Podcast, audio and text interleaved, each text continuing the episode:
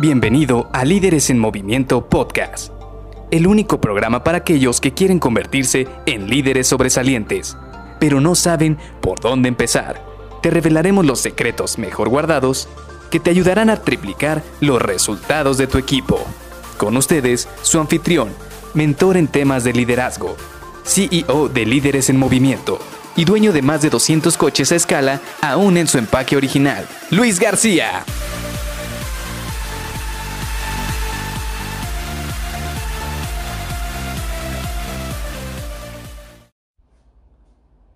¿Sabías que todos tus proyectos tienen un 71% de probabilidades de fallar si no sabes cómo gestionarlos? Eso incluido el súper de la semana. Bienvenido a Líderes en Movimiento Podcast. Mi nombre es Luis García y te doy la bienvenida a este episodio en el cual vamos a empezar a platicar del tema de cómo gestionar proyectos. Y digo que vamos a empezar a platicar porque esta semana voy a dedicar los episodios a que podamos detallar un paso a paso de cómo gestionar un proyecto. Y si en este momento te estás preguntando, bueno, ¿por qué se vuelve importante que yo pueda gestionar estos proyectos? Pues porque gestionar un proyecto es algo tan normal, es algo tan cotidiano que lo podemos relacionar como por ejemplo con el traslado de tu casa a la oficina, porque tienes que planificar si te vas a ir en tu coche propio, si te vas a ir en transporte público, si te vas a ir caminando, si te vas a ir en una bicicleta, qué calles son las que vas a tomar, cuánto tiempo te va a tomar desde tu casa hasta la oficina llegar Incluso si tienes que hacer una escala, ya sea para comprarte un café, comprarte un panecillo, comprarte tu lunch, todo eso es parte de una planificación, todo eso es un proyecto y ese proyecto se llama trasladarte de tu casa a la oficina. Y es por ello que es muy importante que sepamos cómo gestionar un proyecto, al menos tener las bases de, para saber cómo podemos gestionarlo de manera efectiva. Ahora, algo muy importante que tenemos que tener a consideración es que yo en toda mi experiencia te puedo decir que existen cuatro fases fundamentales para todo proyecto. Estas cuatro fases fundamentales las puedes aplicar ya sea para un proyecto de 50 pesos, 3 días o hasta de un millón de dólares.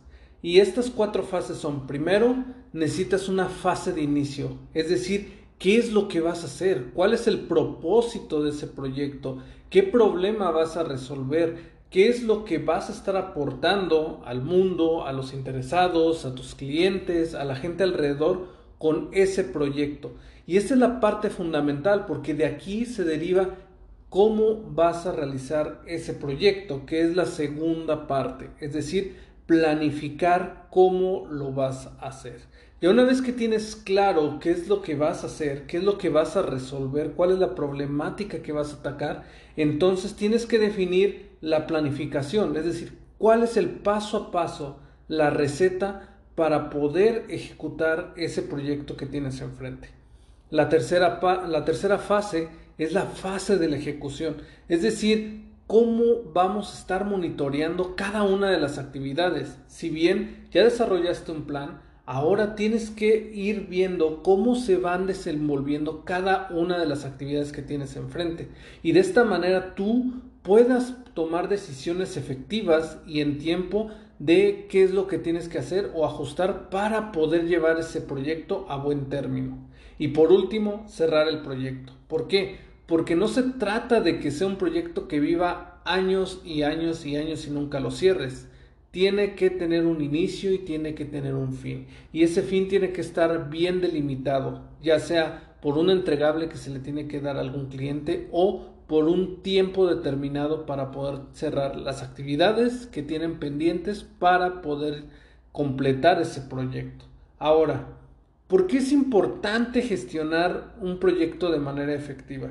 Primero, porque vas a aumentar de una manera radical la posibilidad de tener un proyecto exitoso. Si ya te dije al un inicio que son bastantes, bastantes altas las posibilidades de que falle el proyecto, si tú le das un paso a paso y gestionas de manera efectiva tu proyecto, vas a aumentar las posibilidades de que este proyecto se vuelva uno exitoso.